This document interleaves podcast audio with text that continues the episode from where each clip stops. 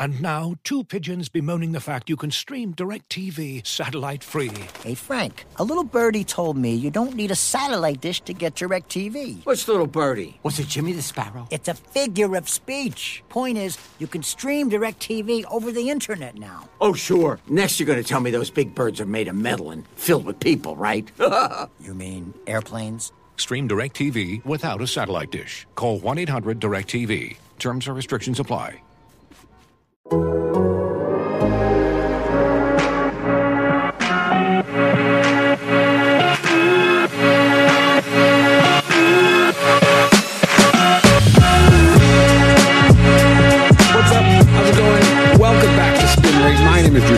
And yes, this is the Athletics Blue Jays podcast talking about, I don't know, everything related to the Blue Jays and on the field and off. Let's go with that. Still working on the patter here, and I'm working on the patter with the co-host. You read her every day in the Athletic, and I'm excited to introduce her again today. Caitlin McGrath. Caitlin, how are you? I'm great. Doing well. Soaking in the sights and sounds of spring training, Zoom calls, game day, little sounds, my game day freezing my entire computer. Just love it. It is. There's nothing quite like the magical sounds and sights and smells of spring, like a manager wandering onto the field and just saying, we're going to roll the inning. And then everyone just sort of turns and walks to the dugout, and teams just deciding in the middle of the sixth inning that they don't want to play anymore. And then they just send everybody home. It is a very weird and unusual spring training. But that doesn't mean we're not going to cover it closely. We're going to talk about all the things that we can talk about. We're still not lacking for storylines around the Blue Jays and the other teams around baseball. And that's why this week we're excited to have as a guest. You read him on The Athletic, especially if you're a fan of the Philadelphia Phillies. Matt Gelb is going to join us. We're going to talk about Dunedin. We're going to talk about the Phillies. We're going to talk about the Blue Jays. We had a nice time. We already recorded that part, but it was great. But before we do get into what we're going to talk about this week, Caitlin and I of course want to encourage and remind you to subscribe to this podcast if you haven't already. If you do, you can do it on Spotify, on Apple Podcasts, on Overcast and Stitcher, wherever it is that you listen to your podcast, you can get this show there. And if you also want to read Caitlin and want to read Matt, want to read Fantasy Take, or you want to read Eno Saris talking about spins and listen and all the things that Eno does, breaking down the nuts and bolts of the game, I cannot highly recommend enough. You go to theathletic.com/spinrate, where you can sign up for a whole year. You can get a tidy little discount. And plus, it lets them know that you're listening to us. Them being the bosses. And they like to know the people who are listening, and they like to know the people who are subscribing. So I think you should go there if you haven't already done that. Subscribe to the podcast and have yourself a nice spring.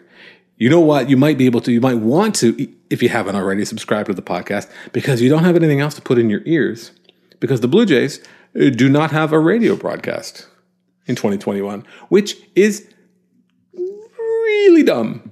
It's a very peculiar choice.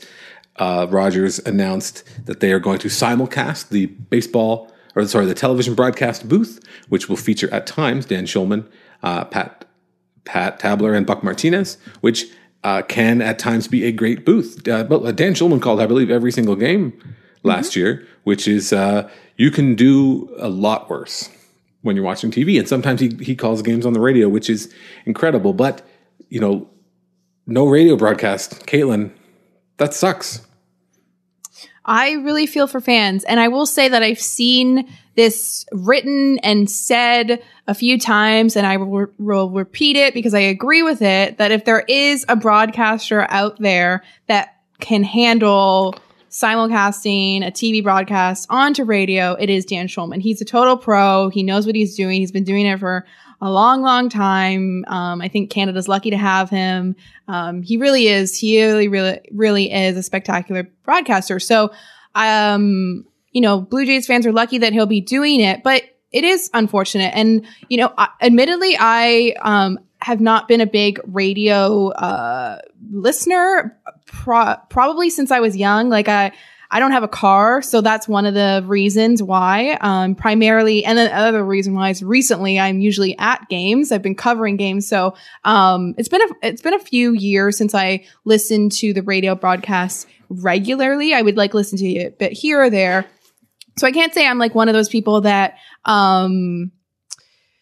is entirely familiar with it, or it's, synonymous with summer for me. But I know for a lot of people it is. I think that it's a cliche or it's something that's been said all the time, but it's true, that radio, is a really great medium for baseball. The pace is, the right pace for radio. And going back to like the TV simulcast thing, the difference is that the radio broadcast, how to broadcast a baseball game on radio, I should say, is very different than how you broadcast a game on TV, right? TV, you have the visuals, so you don't have to do as much explaining, whereas radio, you don't have the visuals. So it's a lot more storytelling, painting the picture, and you hear that from a lot of radio broadcasters, right? Like you hear them talk about how they, they pause and they paint the picture, and they've got to really say everything that's happening in the game because you're not seeing it. They've got to really bring it to you. So that is something that I am just frankly quite curious as to like how it's going to work. Like how are they going to manage calling it on the TV and radio at the same time? Like which one are they going to lean towards? Because I think if you're a TV viewer, you don't need everything explained to you, and it might sound a bit tedious if you're hearing, the pitch is this and here's, all that's kind of, I can't impersonate a radio broadcast, but I'm just saying like, it's one of those things where it's like, you're not really serving any of the audience great because you're kind of doing it 50-50 on both ends, right? Mm-hmm, absolutely. There's going to be a huge, I feel like baseball fans who do listen to the games on the radio, and I would definitely count myself among that. I would not say that I'm the kind of person who's going to sit down and put the entire game on the radio. But when I'm out and about, if I'm driving places here and there, when I do, I do own a car and I do travel in those vehicles sometimes, and even just catching half an inning here and there, or during the World Series, the same thing. I'll listen to any game on the radio. It is absolutely the perfect mix, and listening to those games. Listening to something on that's been broadcast. So either the announcers are going to say stuff like, "Well, you can't see this on if you're listening on radio, but that ball really broke, 3 or 4 inches off the inside corner, whatever it is." If you're not adding that kind of context for the radio listeners, they're really going to miss out. And obviously there's a lot of reasons, I would say, or a lot of business factors that probably went into this decision. We saw maybe the beginnings of that when Rogers declined or moved on from Mike Wilner, which was we viewed as a shame then, and now we have a little bit of a different perspective on why they may have done that. I'm very much of the mind that Ben Wagner and Mike Wilner were a great booth. I was really not looking forward to the idea of Wagner and just being some ex-player, which I just sometimes it works, but for me they were a really good tandem. To play off each other, to trade off those play-by-play innings. And now instead, you're going to be left with Dan Shulman and Buck Martinez as a team, which we don't know what Shulman's availability is going to be like. Rogers has been a little cryptic in some of the releases that they've sent out. Dan Shulman has many other responsibilities. He has a sizable and busy contract covering college basketball for ESPN in the United States. There's no way he's just going to walk away from that until the time is right. Then maybe he will. But in the meantime, Pat Tabler is a lovely man, but he's stretched on TV, right? TV is kind of asking a lot of Pat Tabler at this point in his career, and even Buck Martinez as well. So those two are not the strongest play-by-play team in the league by a sight. And now to have them trying to do both, which they have not demonstrated themselves to be exceptionally adept at doing the one. It's a bit of a puzzling move. It's a little bit rough. It's just not fan friendly, and there are obviously business decisions, as I said, that went into it, and maybe it speaks to the radio advertising market or the radio ratings. I'm not sure, but if there's just no one who really is who is going to be served better by this choice. Yeah, and I think that, like you kind of indicated, or the release indicated that it's for this season. There was no real indication what is going to be the plan moving forward. Obviously, the hope is that they would go back to having a TV booth and a radio booth. If they did that, they presumably would have to hire someone to be that analyst seat next to Ben Wagner. Obviously, the hope from everybody is that they go back to that. We'll have to see like how it turns out this year. I think that something that is also frustrating fans, and it kind of goes hand in hand with this, is that this, or there's two things. I mean, one is that spring has been decidedly off air. It's, you know, there's been one game on TV and there's not another game coming up on TV for like 2 weeks now. And radio broadcast has been inconsistent. I think the one game you could hear the Pittsburgh radio broadcast. The last couple games haven't had even the road broadcast. So it's been really just hard from my perspective. I mean, it's been hard to even just like follow the team. Obviously, you guys know I'm here in Toronto, so I've just been relying on actually having to check game day and seeing what's happening. And then we do have the Zoom calls, and like Charlie Montoyo like kind of gives us a rundown. But I mean, at this point, it's really just kind of difficult to even know how the team's looking because we can't see, we can't hear. And I think where this frustration comes from fans, and part of it is just frustrating because if you were a huge radio fan or you enjoy watching spring games and you're just frustrated that you can't see it. And I think another frustration is that it's been a long time since there's been a lot of hype around the Blue Jays. And I think it just kind of like, it's a time when fans are really excited to see them. There's new players. I mean, earlier this week, George Springer had his spring debut, but did it really happen if nobody saw it? It did happen. But, you know, it's one of those things where it's bad timing and everybody's like tired and angry and pandemic fatigued. And it's just a lot of like bad, rough news lately. And you're right. Like, we don't know what goes into these decisions. Obviously, tough economic times. Maybe it's budget reasons. All these things go into it, but it doesn't like make it any less difficult for fans to swallow. Like, I completely hear why people are frustrated. Mm. I do think it, yeah, like I do think it's not a great scenario. And I think it's really unfortunate because there was just so much excitement around this team right now. And obviously the regular season's what matters. You're going to be able to watch the games in the regular season, but there is a certain charm to spring training. And I think especially early on, it's nice to get those looks, especially players like, you know, prospects get into the games, and it's kind of nice to see those guys. So yeah. You are right. There was a certain charm to spring training.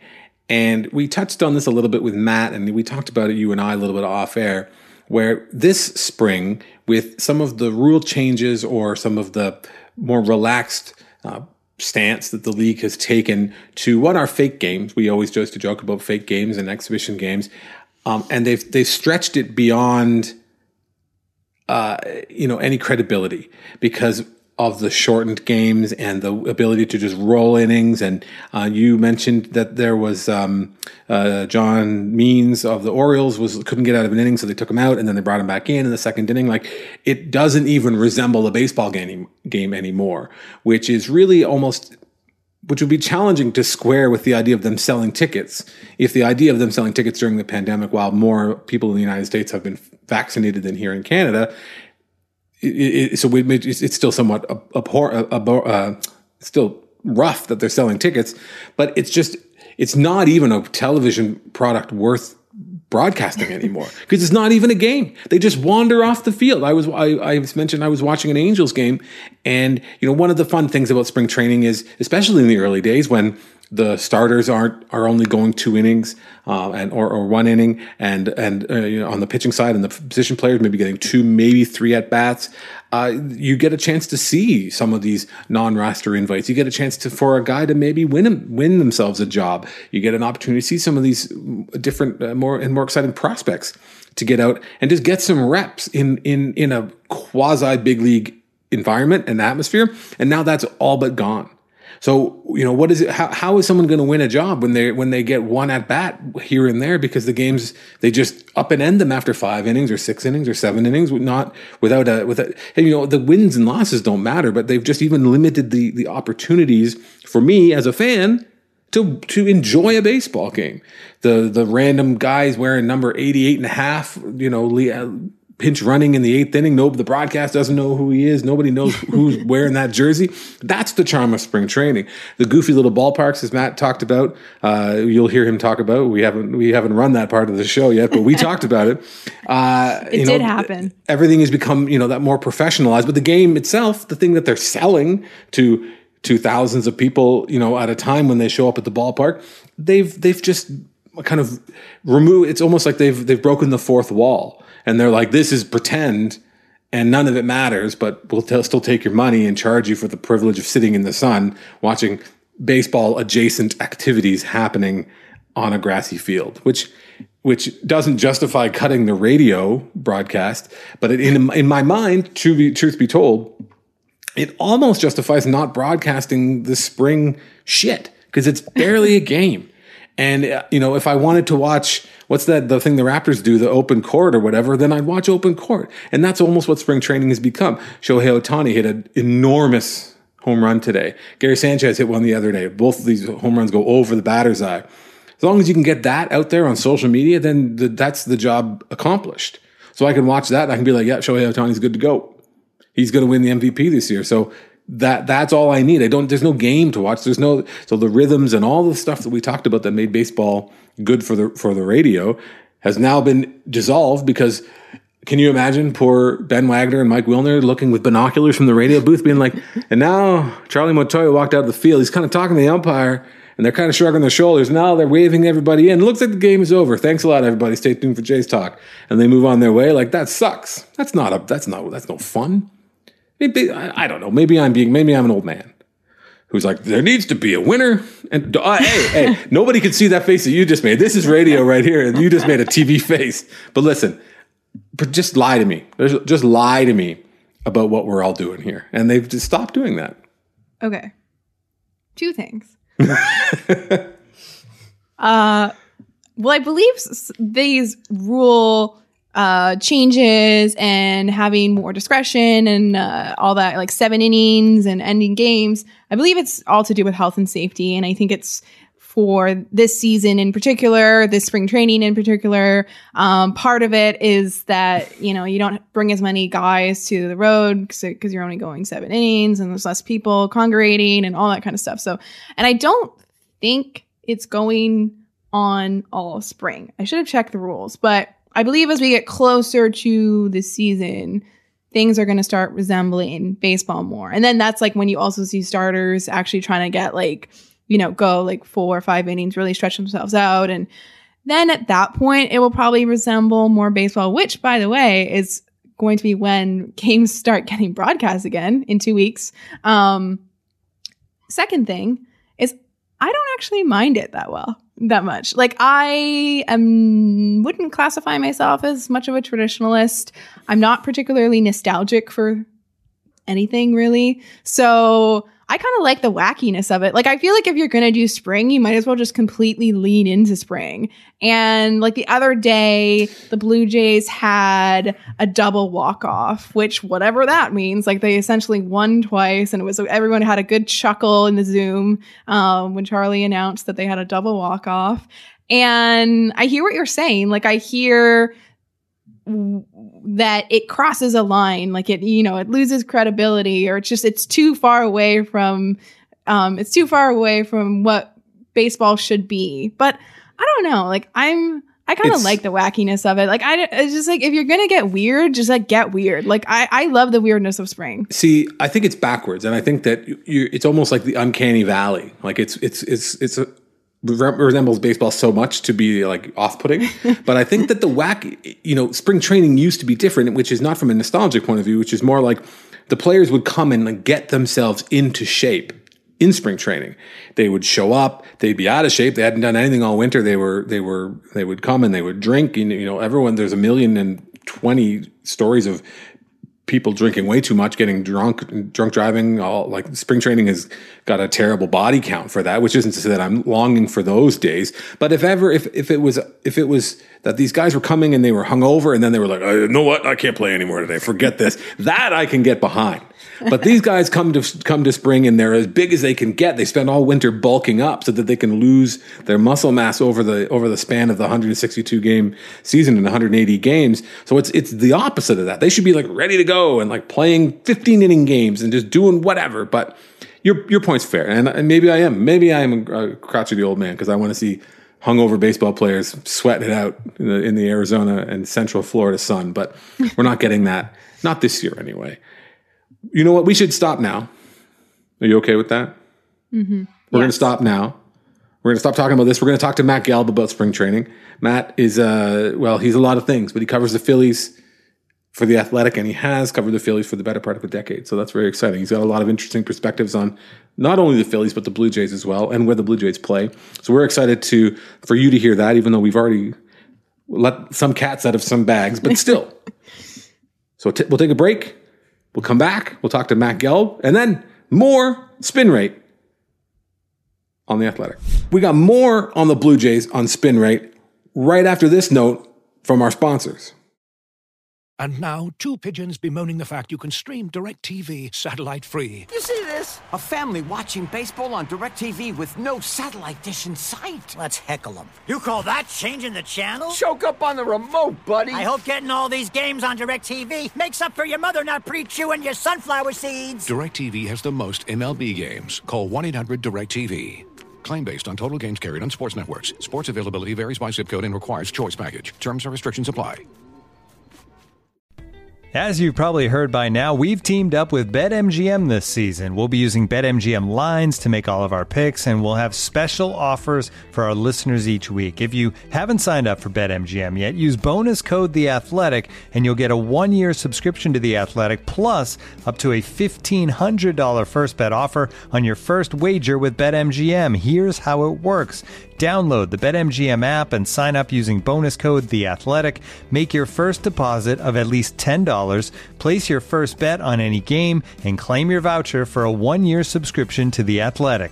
See BetMGM.com for terms. U.S. promotional offers not available in D.C., Mississippi, New York, Nevada, Ontario, or Puerto Rico. Gambling problem? Call 1-800-GAMBLER. Available in the U.S. Call 877-8-HOPE-NY or text HOPE-NY 467-369 in New York. Call 1-800-NEXT-STEP in Arizona. 1-800-327-5050 in Massachusetts. 1-800-BETS-OFF in Iowa. 1-800-270-7117 for confidential help in Michigan. 1-800-981-0023 in Puerto Rico. First bet offer for new customers only in partnership with Kansas Crossing Casino and Hotel. Don't forget, if you haven't signed up for BetMGM yet, use bonus code The Athletic, and you'll get a one-year subscription to The Athletic, plus up to a $1,500 first bet offer on your first wager. All right, as mentioned before, it is our pleasure at this time to be joined by The Athletic's own, covers the Phillies. They're in Philadelphia. He's currently down in beautiful, sunny Florida. Mr. Matt Gelb. Matt, thank you so much for taking the time to join us today. Hi, guys. I mean, it was a pleasure. Like, I got to say, I went into, what do they call the Blue Jays Stadium down here now? Because I just call it Dunedin Stadium. TD Ballpark. TD Ballpark. And it's the only place where they actually had like a care package waiting at my makeshift desk, basically. There was a container of wipes and a bottle of hand sanitizer. And it was true Canadian kindness, and I really appreciated it. I was going to say, that sounds like a very Canadian move. And I will say, I remember last year when we had summer camp in Toronto, which was like the only time the Blue Jays were in Toronto last year, we also got a similar care package waiting for us. So Blue Jays like their care packages. Yeah, I mean, I was in Lakeland today, which is where the Tigers are, and the only thing that I was greeted with there was just like basically the entire crowd not wearing their masks for the entire game. So that's like, you know, closer to the middle of the state and really not as progressive, I think, as Dunedin. Beautiful downtown Lakeland. Well, this, I'm glad that you brought this up. This is the real reason we brought this up. We could have you on to talk about the Phillies, who are in a lot of ways, I think even right now, kind of in a similar, maybe not a similar spot to the Blue Jays, but they have playoff aspirations. They spent some money in the offseason, but they might still be looking up at some of the other teams in their division. But definitely if things break right, they can be a playoff team. We'll get to that. But what we're really here to talk about is something that I know that you're very passionate about, and that is the city of Dunedin in Florida, a big league city now, the sleepiest big league city there ever was. I still can't imagine them playing actual regular season Major League Baseball games in Dunedin. It's a hard thing to picture. I mean, like, I pay somebody across the street $5 to park, like, in a park, you know, in like a driveway there. And I love that they're going to play big league baseball, meaningful big league baseball. Skip's Bar is up the street from the ballpark, and it's a great place. It's a dog-friendly bar. I haven't gone there this spring because I'm not going into bars this spring, but it's a great place. And I'm imagining Skip's being like a big league bar now. And what a thing. I mean, I think the ball is going to fly there. I mean, it'll depend on, you know, the weather conditions, obviously, but I think I know there's people who've been kind of trying to figure out park factors for the ballpark in Dunedin, but I think the ball is just going to absolutely fly there. Yeah, I believe the what the players say about it is it's hitter friendly. Obviously, I think to right field is like the shorter field there, so left-handed hitters could really have a good time. Blue Jays don't have a lot of left-handed hitters, but they do have one left-handed hitter, Rowdy Tellez. Could help Kevin Biggio too, considering he's not known to hit the ball super far. So, you know, he's known for those wall scrapers. So it could help him a little bit as well. But just to fill people in, like, Dunedin is kind of a very quaint town. It's it's probably the smallest. Absolutely the smallest. Yeah, the smallest spring training, city, or it's not a city, but smallest spring training location for all the Florida teams. And, you know, the Blue Jays have a really long history there. And obviously, like, a few years ago, there was sort of like speculation, or there was like talk, because obviously the Blue Jays wanted to renovate their facilities, which we saw they did with that like extravagant player facility. They renovated the stadium, but there was some talk that like maybe they would have to leave Dunedin because there just wasn't the space there. You know, a lot of the other clubs have these massive facilities where they have their player development complex and they have their stadium at the same location. The Blue Jays is actually a different location. So you have to drive like 10-15 minutes. And so the stadium's in one spot, the player development is in another spot.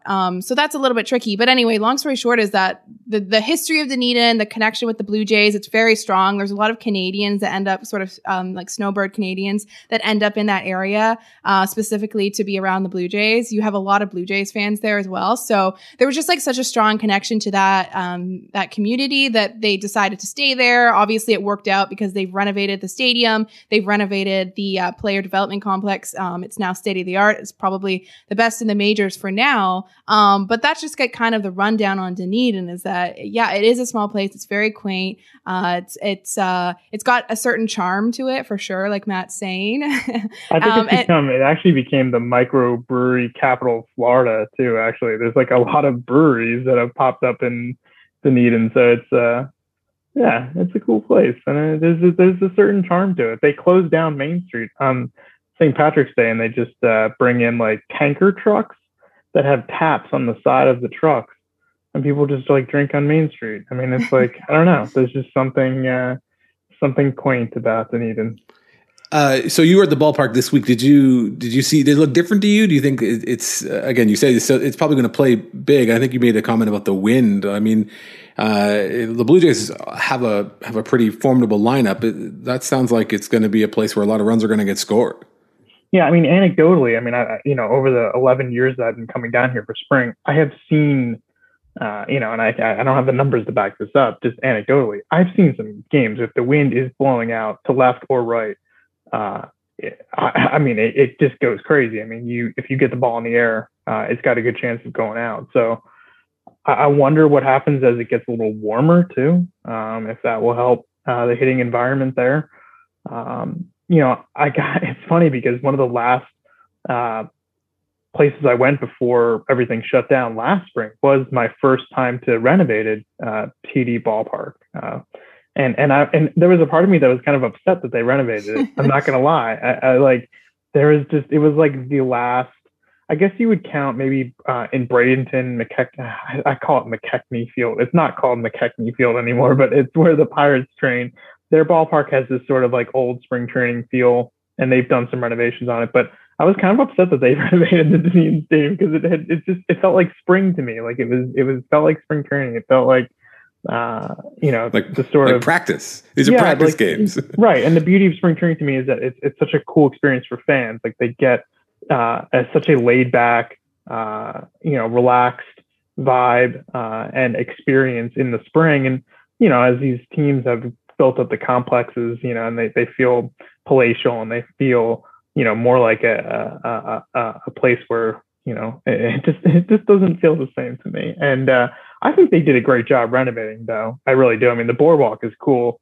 I wonder how many people they're going to let in, because they in Clearwater, the Phillies have had 2,100 people for their first game, and in Lakeland, it was very similar. I believe it was about 2,200. But I think in Dunedin, they had far less.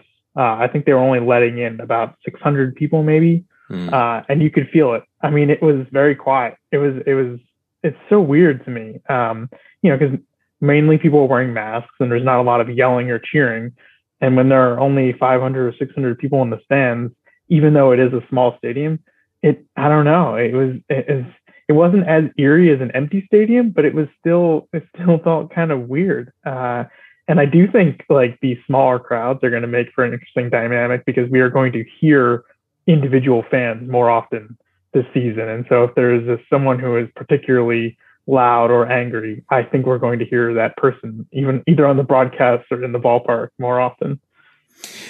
You mentioned that about the spring is changing for fans. Now, this spring in particular is obviously quite different for someone like yourself who's traveling around to these ballparks and covering the team. How have you found kind of navigating spring training here in 2021, which is obviously even different than spring training 2020 when this was all sort of beginning? Yeah, I mean, very different. I mean, I think the best part about spring is the access. I mean, just the closeness and the laid back atmosphere, like I said, that goes not just for fans, but also goes for the players, and it goes for the people who cover the team too. I mean, it's a chance to develop relationships and to spend time, spend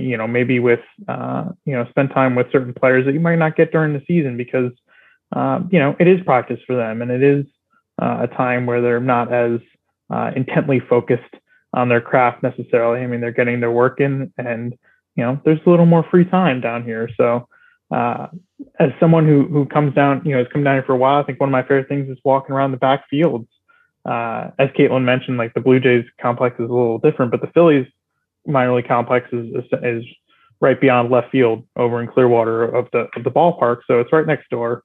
And I often just like going back over there and just walking around the backfields, and it might be a practice for the big league team, but also later in the spring, we usually be like minor league camp is open. And I just want to go back there and put faces to names and see some players that I've been hearing about, but haven't gotten to see yet. And, there's almost always fans at the practices too. And there are no fans this year. I can't freely walk over to the backfield to see people. But the Phillies have been really good and accommodating and trying to, still try to have some interactions. I've had some distanced interviews this spring, which they are strange, but I far prefer them to a Zoom call. We are on Zoom right now, but I wish like I never have to do a Zoom call ever again. I know that's not realistic, but being down here and having that sort of face-to-face interaction, even if it's masked, has been refreshing, truly refreshing. I mean, it is incredible to have human interaction, with the people that I cover. Mm-hmm. And Caitlin, you can attest to this. I mean, it's, covering the team from afar, just from upstairs in the press box and then just over Zoom was a real challenge. And there were far greater challenges and injustices and issues that this world has faced in this last year. So it doesn't really compare. But in our little universe, covering baseball was tough. And so I really enjoyed the chance this spring to get that face-to-face interaction, even though people can't see my face, and thank God they can't, because I have a ridiculous mask tan right now, because the part of my face that is covered every day by a mask has gotten no sun. And I feel like I have to fix it somehow before I leave for cold Philadelphia again. I'm not really sure how I'm going to fix that, though. I really like the idea of like a watch tan, but for your face. Like, I think it's really, it's almost like a flex. Like, you know, I get to be outside. I'm outside. I'm enjoying the fresh air. You're all locked away at home. What are you going to do? You know, you use the word refresh, which is interesting for someone who covers the Phillies, because, you know, you said you've covered the team for 11 years and a big part of spring training, you know, Caitlin and I talked about this last week. It's about developing and building these relationships. While the Phillies are a team that looks to contend, a lot of the additions that they made in the offseason were familiar faces. You know, they were able to re-sign JT Realmuto and Didi as well.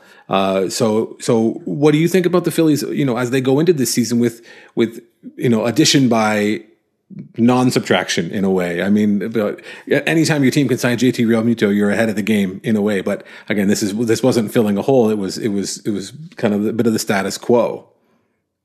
Yeah, they're very much running it back, especially on the offensive side.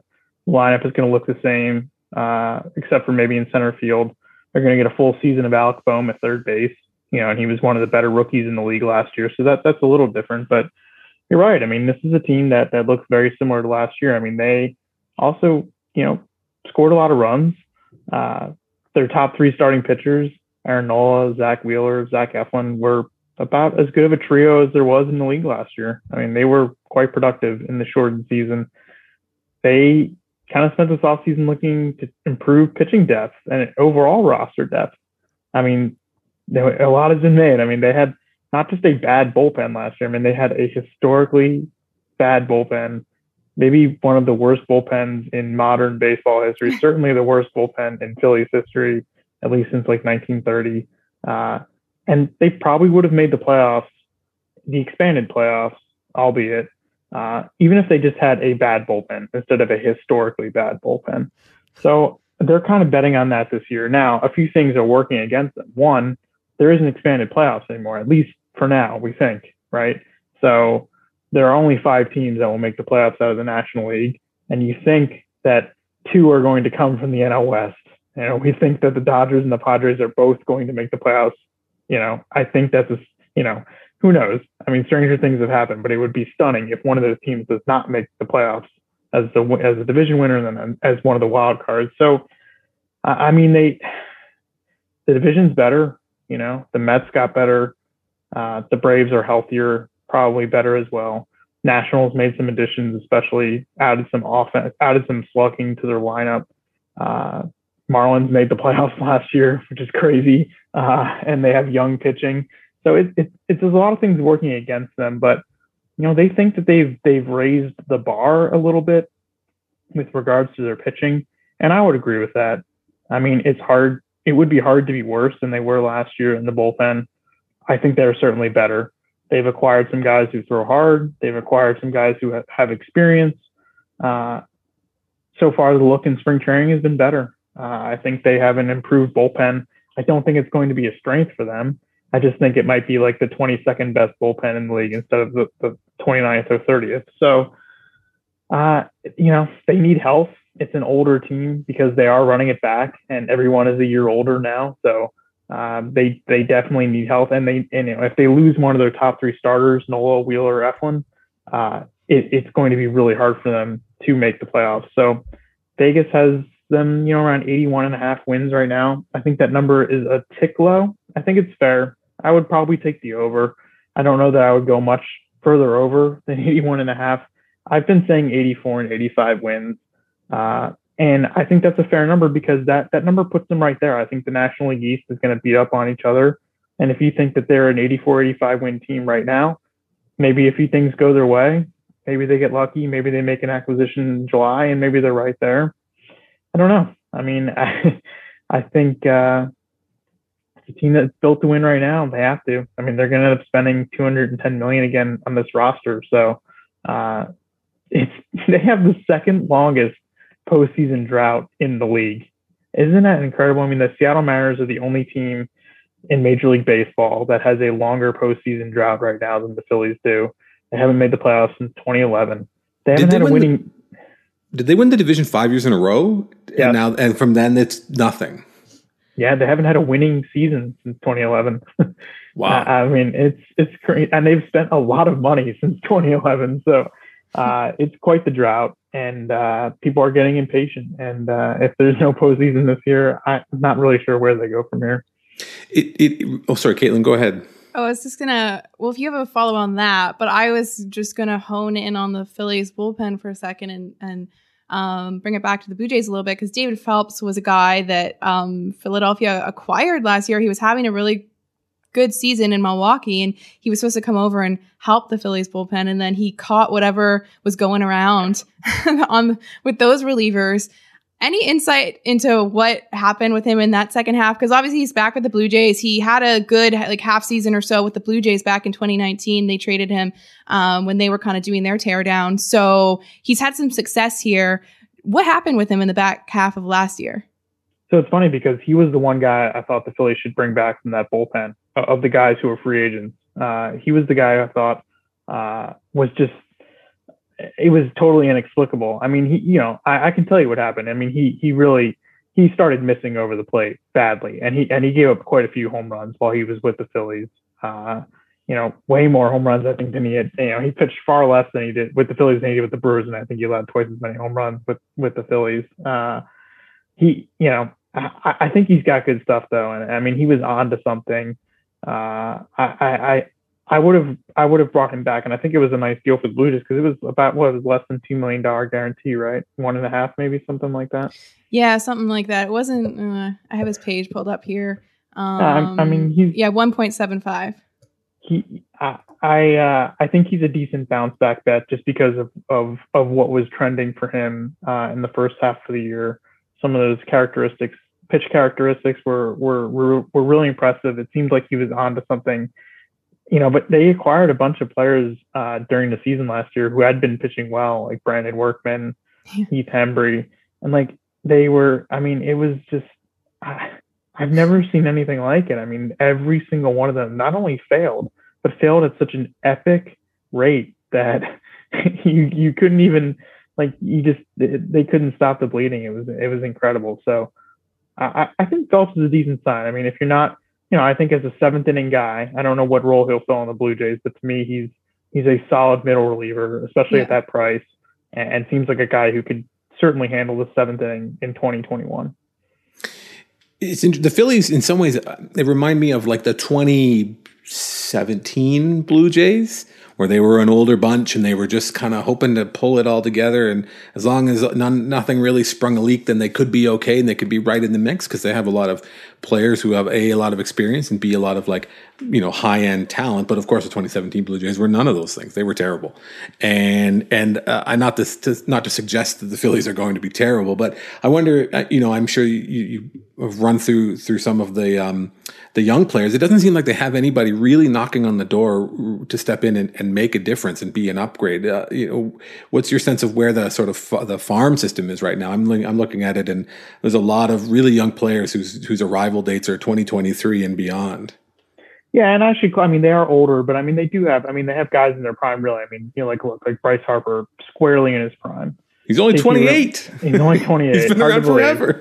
Hard to believe. I mean, it feels like, yes, you know, we've been talking about him since he was 12, and that's because we have been talking about him since he was 12 years old. So, you know, Realmuto, very much still in his prime. You know, it's about to turn 31. So, I mean, they have players in their prime, and, you know, in terms of the farm system, you know, Alec Bohm was a big prospect that they graduated. He was the third overall pick in the 2017 draft, and he was tremendous last year. And they're going to get a full season of him at the plate.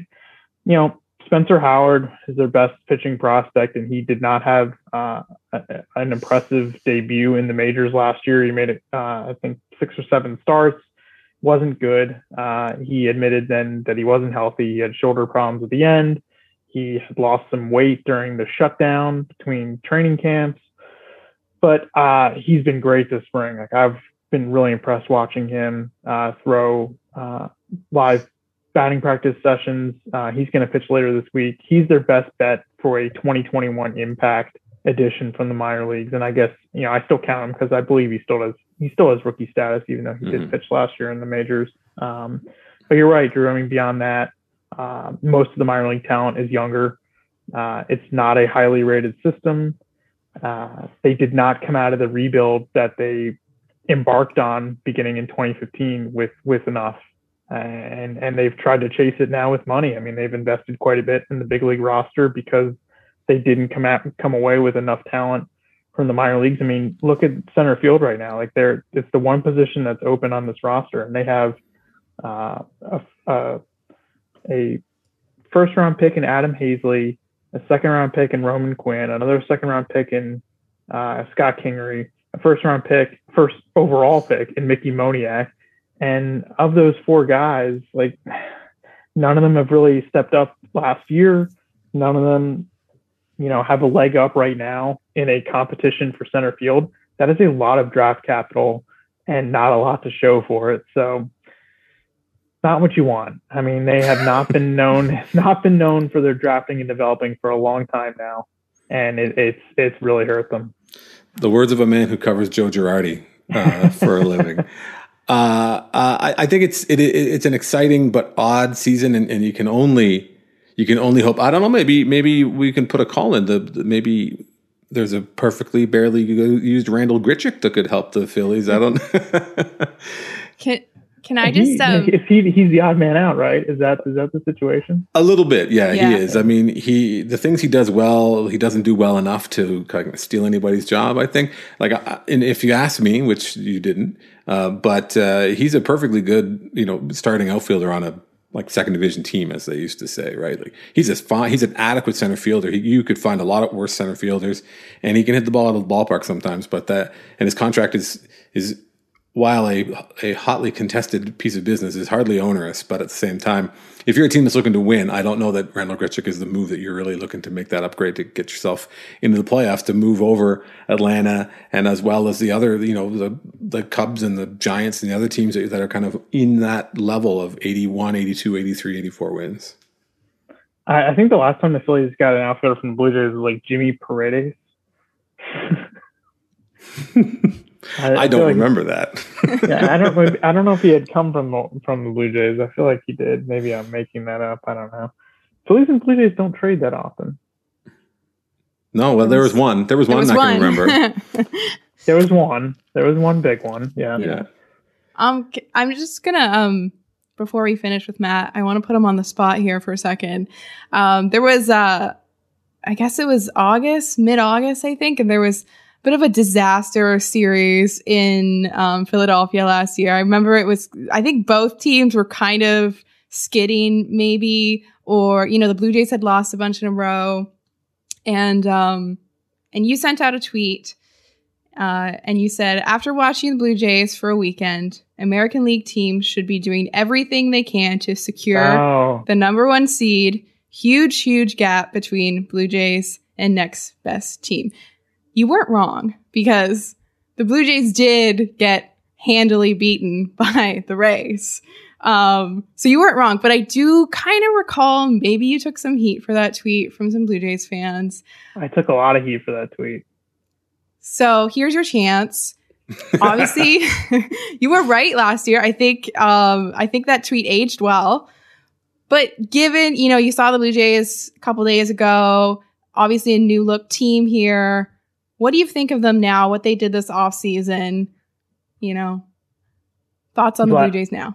Vladito looks like he's in amazing shape. He really, I mean, like, it's stunning. You see the pictures, but then you see him in person on the field, and I was blown away the amount of weight that he's lost.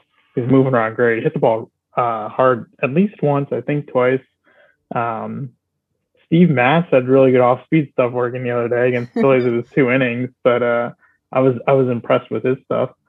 I like what the Blue Jays did. I mean, like, you have to give them credit. They went out and spent this offseason, and good for them. I mean, it's a shame that, like, we're at that point in the league's competition cycle where, like, we're, you know, have to openly praise teams that actually are trying. But I mean, credit to the Blue Jays, they are actually trying. And I think I look at the division and I don't see how you can't include them at the top. Like, in the conversation for the top. I mean, I think everyone is a little closer, bunched closer in that AL East, and I'm not an expert in that division, but I I like what they did. I mean, I think you have to wonder about the pitching. I mean, I feel like that is like a perennial concern for the Blue Jays.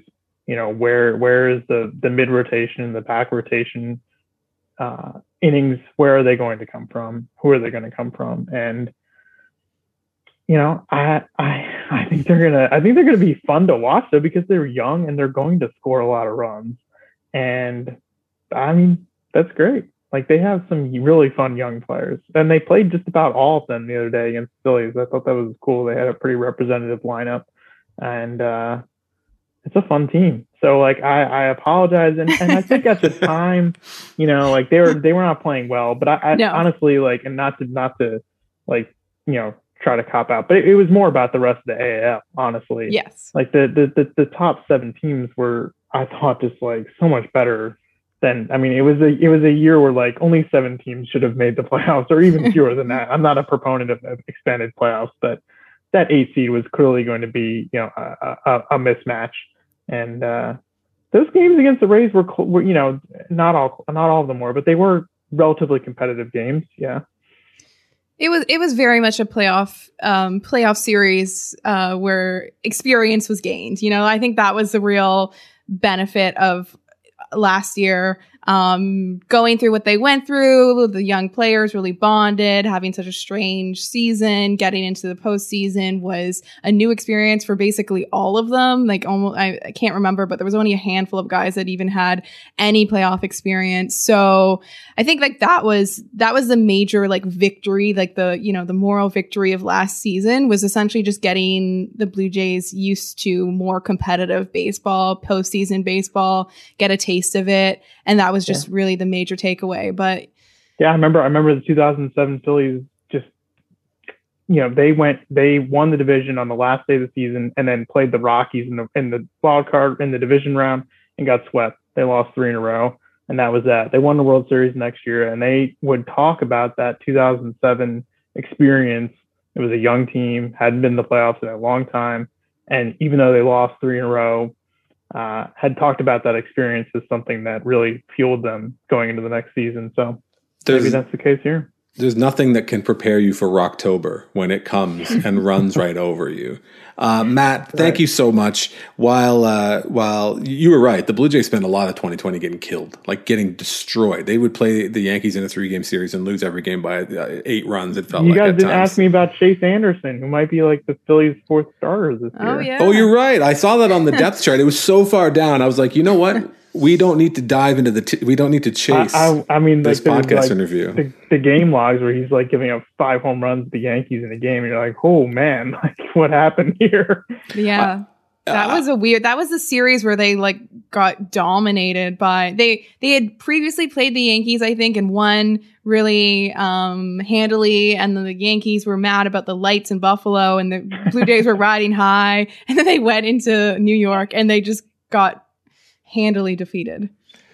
Well, the games the Phillies played in Buffalo were like, they played a doubleheader there and they lost both, and it was 2 of the worst crushing losses the Phillies could have, and it was very emblematic of 2020 because they were playing games in a AAA stadium and couldn't hold leads in a 7-inning game. They had like a 6-0 lead, I think, in the second game. There was definitely one. Yeah, it was so bad, just terrible. Bad bullpen or otherwise, the Phillies are trying to win, and if you're a Phillies fan, you want to follow Matt on Twitter and read everything that he writes on The Athletic, because it's going to be, if nothing else, an interesting season around Citizens Bank Ballpark. Matt, got anything else you want to plug? Or anything else people can find you? You got a Clubhouse, you got a TikTok that they can hit you up on? I do not, but I mean, I know the Phillies and Blue Jays play early in the season. I think early May, so we shall see. Can't wait to see how those young players end up. And I think they'll end up playing like 18 more times this spring. So as is the way. Matt, thank you so much for taking the time. The Pinellas County Cup. Who's going to win it this year? All I always remember about Clearwater is the ball retrieving folks and the twisted kilt boat sign out behind. Those are my Hooters girls have been unfortunately cut, eliminated. Oh, they don't do that anymore. Oh, okay. Well, in the COVID spring, the Hooters girls have been eliminated from the equation. Well, there's no masks in that uniform, so it makes sense. Matt, thank you so much. Enjoy the rest of your spring and stay safe when you go back up to get cold in Philly. Thank you, Matt. Thank you, guys. Yeah, stay safe. We'll be coming back with more Spin Rate in just a second. But first, check this out.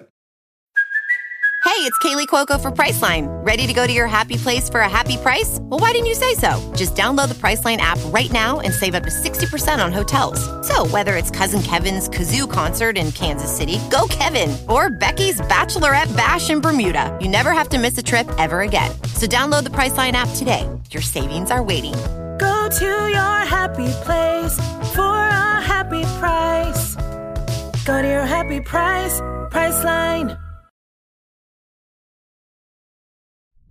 All right. Once again, thanks so much to Matt for taking the time to join us. Didn't mention if you want to follow him on Twitter, you can at Matt Gelb, MattGelb. And maybe he'll inflame more Blue Jays fans this year and can have mentions full of angry Canadians telling him that the Phillies suck, which I'm sure hurts his feelings. The Phillies are in a different spot than the Blue Jays, which we talked about a lot. And I'll be honest, unless the Phillies win the World Series this year, they are screwed.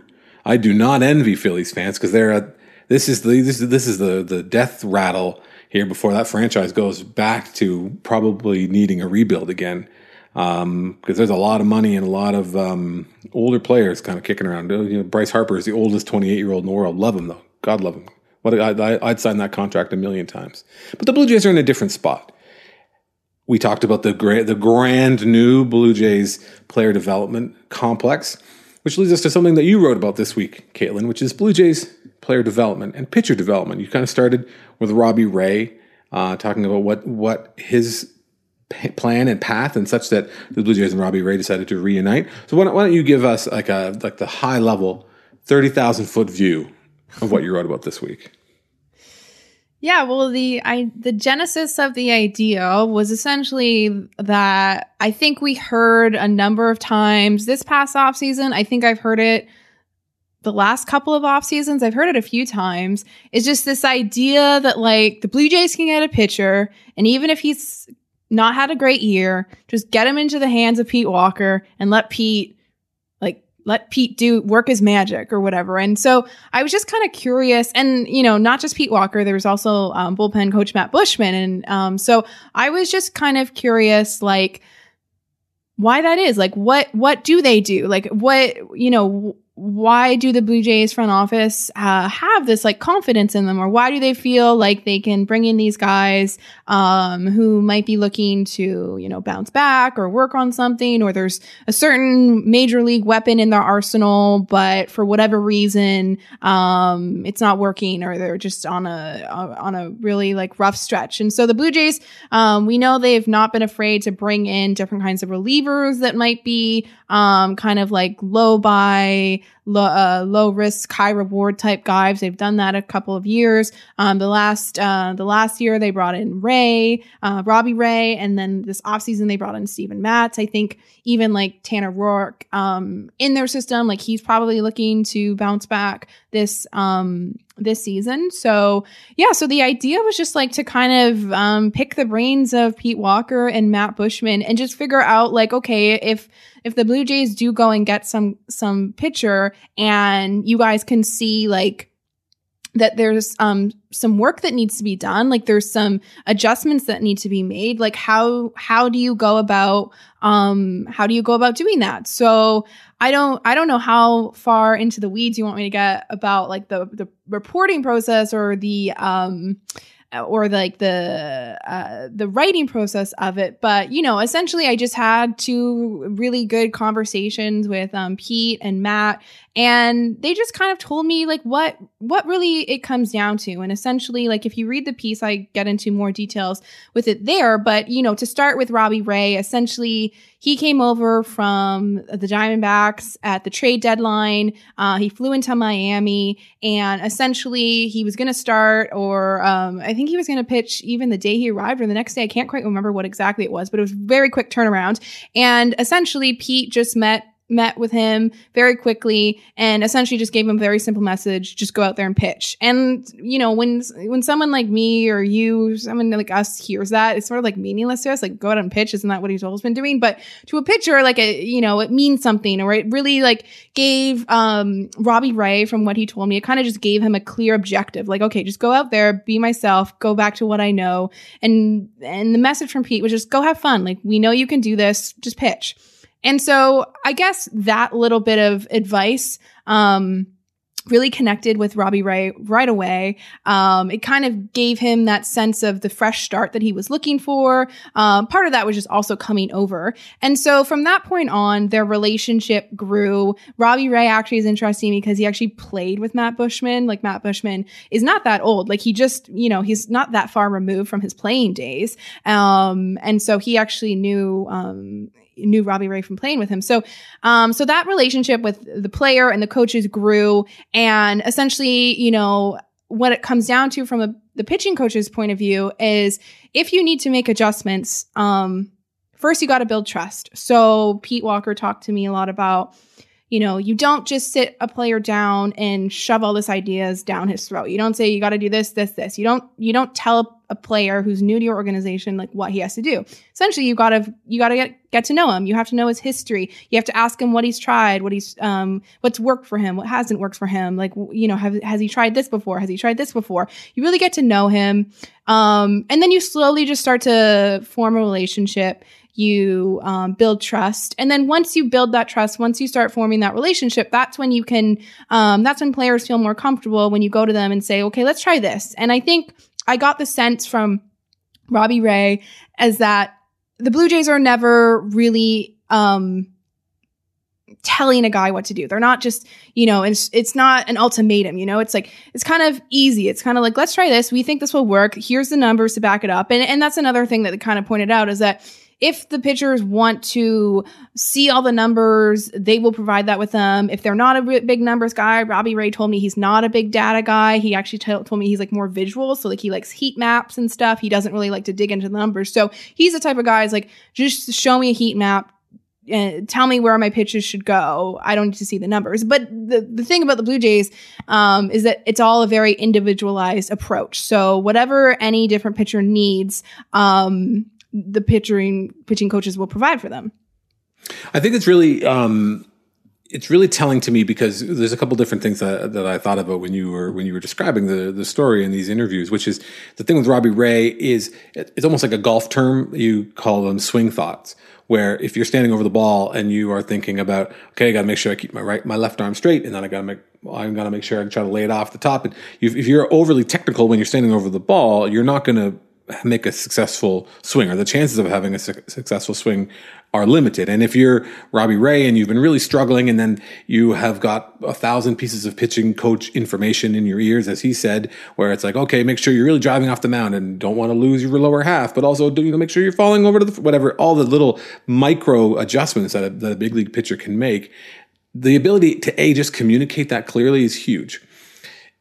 The other thing is, I think that by telling this story and really including Matt Bushman as well as the analytics team, it makes it clear that this is like a Blue Jays thing where it's easy to heap the credit on Pete Walker because I'm sure that he deserves a lot. He's the guy with the name on the door of pitching coach. But this is obviously a collaborative approach, and it's obviously not just one guy because we've seen a million different times the kind of a cult that forms around some kind of pitching guru. It used to be Don Cooper with the White Sox, who was great about keeping guys healthy, and there was something magical about his ability to keep people healthy, and then it sort of went away. And then it was Ray Searage, you know, with the Pirates, where they would bring players in and they would say, oh, you know, Jay Happ and however, countless others that they fixed.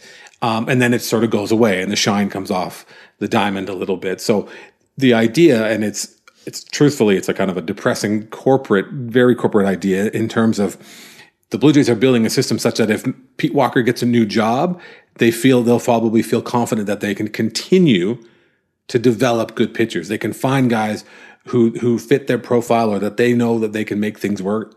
And you've got some good details in the story about Daniel Hudson where it's that marriage of video and data, and also the ability to communicate those things and put those things together with, if it's the biokinetics or whatever else, where Daniel Hudson wasn't firing with his backside enough, and you mentioned in the story, which lowered his release point, which reduced his spin rate, which made him that much more hittable, and any one of those things along the way, maybe you could notice, like, oh, his spin rates or his release point's lower, so can you get that back up? But all those things together, as well as the ability to communicate it to the pitcher, I think is really key. And again, that's the sort of thing that takes a village. It takes a whole bunch of smart people working collaboratively to be able to communicate that to a player who needs to hear it in a certain way. And if they're able to say, Robbie Ray doesn't like numbers, so let's give him heat maps. This is a video guy. This is not a video guy. Whoever and whatever it is, that to me is a really interesting part. Not the really interesting part, but a really interesting aspect of this.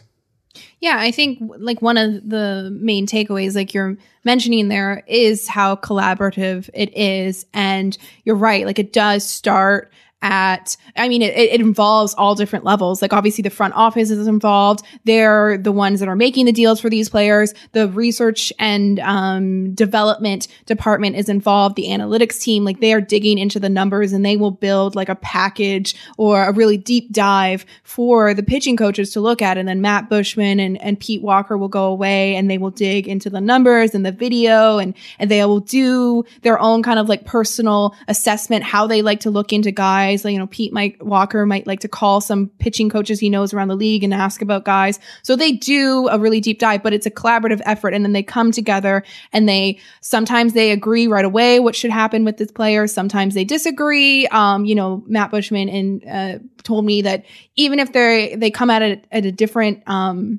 direction, they generally get to the same page. And if they don't, they kind of work through it. And the nice thing about them is I could really tell talking to them is that they do really get along. They learn from each other. And that's, you know, you were saying that, you wonder if there is that situation where they are kind of like grooming Matt Bushman to one day be a pitching coach, right? Like you typically like the bullpen coach is the first step, and then you can eventually get promoted to a pitching coach. So that would be like the step up, and you know, Matt Bushman was, you know, couldn't say enough good things about just how much he's learned from Pete Walker. Like he was saying to me that his, you know, in his early coaching days, his preference was just kind of to lean on things he knows. Like he knows numbers, he knows data. So he kind of leaned in that because he just felt comfortable in that space.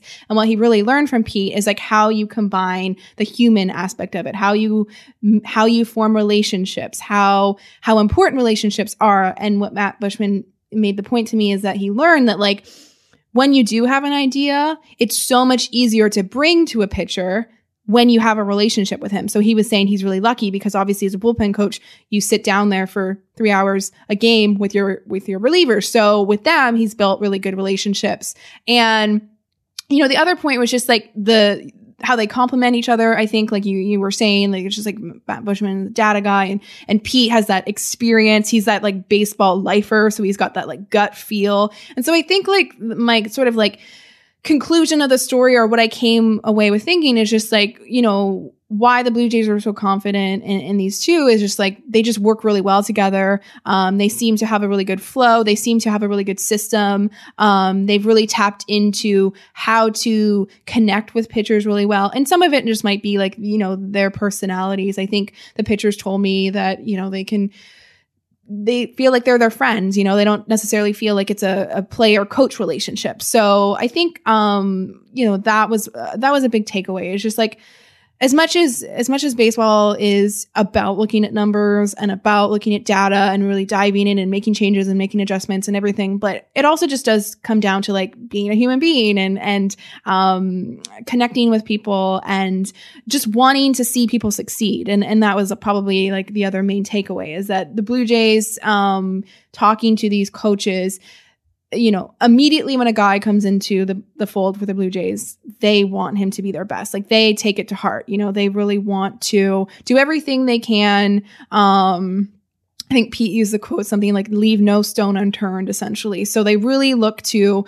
help guys. And obviously it doesn't work out every time, and it remains to be seen what's going to happen with, Ray and Matt. Obviously, Ray had some mixed results last year, but he liked enough of what he saw in that he obviously wanted to come back, and he really wanted to sort of see where this relationship could take him. And early spring results, I think he, a couple days ago, he started and he threw like 24 of 26 pitches were strikes, which for Robbie Ray, that's something that is probably music to Blue Jays fans' ears. Just so that's been you know, and Matt's had a good start as well. I think he also, I don't know, I don't have the numbers offhand, but he also had a pretty good start as well. So yeah, remains to be seen. But yeah, my biggest takeaway was just it was really interesting to go into the process, and in some ways it's really, really complicated. Like, and obviously the Blue Jays weren't going to tell me like the state secrets. They weren't going to say this is what we did with Ray and this is why it's going to work. But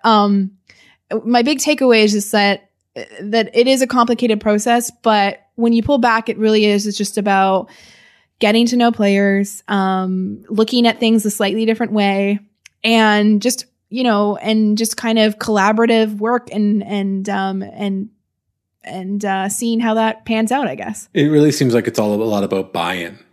Getting, you know, when they individually or when they collectively as a pitching team are able to sell the idea to each other, then they're that much easier to then sell the idea to the player. And I think, like you said, building those relationships, getting that buy-in from those players will go a long way. I think the interesting thing for me will be to see if they're able to develop a hitter's version of this, because they haven't, you know, in their, especially in the time with Ross Atkins and Mark Shapiro in charge, they've definitely picked up quite a few different projects with skilled players who maybe haven't quite met their, you know, hit their stride or achieved to the upper likelihood of their outcomes, where maybe in a player development sense, some of the younger players, maybe Kevin Biggio is an example of a player who sort of overachieved, and that's almost like the model, a player who doesn't have the flashiest tools, or a player that they're able to really unlock what it is that he can do. Randall Grichuk, again, same sort of thing, where it was like there's a lot of tantalizing tools there, but have they really been able to unlock them? I mean, Teoscar Hernandez had two great months in 2020, which is exciting, but still a lot remains to be seen if he's a new player. So while on the pitching side, they do have a lot of kind of successes and wins in this department, I don't know that they necessarily have the same sort of track record and are still sort of trying to figure out how they can make it work with some of the position players, in my mind.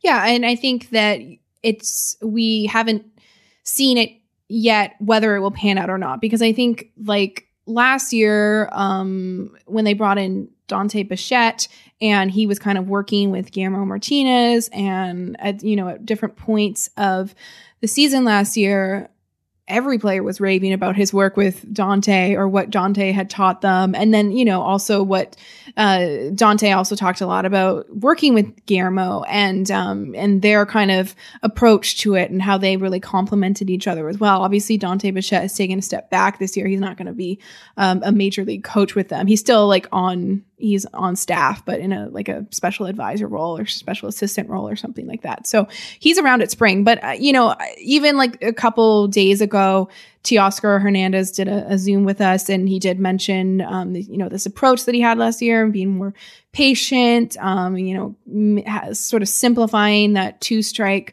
approach of his, gaining confidence and all that kind of stuff. And he did credit like his work with like Guillermo and Dante for that. And so I think that whatever they were able to do last season, whether they were able to make some inroads with those hitters, there just like wasn't enough time to really see. And even like with Robbie Ray, to go back to the pitching, like there was I don't even know how he made a handful of starts, and then he looked, okay in that playoff appearance that he made. He looked great in that playoff appearance that he made, and he and he thankfully changed the narrative a little bit, because obviously that was like the Matt Shoemaker game. Yeah. Right. So he pitched so well that people weren't talking about it nearly as much as they easily could have been. Like if it had been, for example, the 7th game of the World Series, and it cost you your whole team the season. But anyway. Yeah. So just the runway isn't quite there yet. So I think like we could circle back to this conversation at the end of this season. And if some of those players that you mentioned do show that consistency, are showing that whatever changes they made to their approach has paid off. Like Randall Grichuk is the same way. Like he obviously took a lot away from last season, and he was a different hitter. He obviously was still a little bit up and down, but he looked like at different parts of the season, he looked like a different hitter. So whether they can take that into this season, whether they can have consistent years, I think then we can sort of start to make a judgment about whether or not the Blue Jays have something on the hitting side. Obviously that's kind of the aim, right? Like they're not going to invest all this in their pitching and not do it on the hitting side, but we just haven't seen enough. We haven't seen enough of these players, and a lot of them are quite young still too. No, yeah, but you're right. The pitching track record really speaks for itself, especially when it comes to some of the relief pitchers, you know, kind of scrap heap type of guys. You know, they've built a lot of competent bullpens, even when the team wasn't great. You know, they went from finding a group that had a bunch of guys with different looks, different arm angles, different approaches, different arsenals, to having this sort of very young group that's in place now. That, you know, it takes talent to win, but obviously player development. There's no substitute for player development, for the ability to optimize the talent that the players have to get the most out of it, and to get them to buy in and invest in their own career and their own success. And, you know, I think in baseball terms, it's often about getting guys paid. So if the Blue Jays player development team can start to get some guys paid, then then there'll be a lot of buy-in from all over the organization. You know, I would love for us to get into the Mickey Callaway thing a little bit, but I don't know that we have time. We've been going on. This is already a long show. This podcast is probably going to end up longer than the average 4.5-inning Blue Jays game, which is a real shame. But I think that maybe we should put a pin in it. We can come back and talk about the Mickey Callaway thing. You know, Ross Atkins and Mark Shapiro, their relative levels of culpability, their relative levels of or their proximity to the story. They're pretty close to some of it, and there were a lot of quotes that came out of Atkins that he gave. Kind of character recommendations of Mickey Callaway that I don't know. I honestly, I don't know how poorly they reflect on Atkins and Shapiro. It's something that has the potential to stick to them a little bit. I think as the Athletic story that came out this week that the names was a Brit. I can't remember how to pronounce her last name. Giroli, and was it Katie Strang? Was that Katie other? Strang, yeah. So you know, just another series of very serious allegations. Very, you know, I believe they interviewed 22 different people. Talking about the worst kept secret in baseball. So let's talk about that next time. Caitlin, are you okay with that? Yeah, I believe that we'll be hearing from Ross Atkins in the near future. So probably by the next week we do another podcast, we'll have more to say about it. That's a great transition. This is a segue to end all segues, because we do this podcast right now once a week, but maybe we'll do it more. This is, of course, the podcast called Spin Rate. And as I mentioned off the top, if you haven't subscribed, you should do that. You should subscribe on Spotify, Apple Podcasts, Overcast, wherever else. And as I said at the top again, you should go to theathletic.com/spin rate to subscribe. So you can read Caitlin's story that we just talked about. You can read Britt and Katie Strang's story about Mickey Callaway. You can read everything that Matt Gelb writes. I think you should do that. I think you should do all those things. But in the meantime, I want to say thank you so much for listening. I hope you follow Caitlin on Twitter. You follow me on Twitter. And, you know, broadcasted Blue Jays games are coming in one form or another, so we just have to be a little bit patient. Right, Caitlin? Yes. Patience. Yes. Patience, she says. All right. For Caitlin, my name is Drew Fairservice. We'll talk to you next time on Spin Round.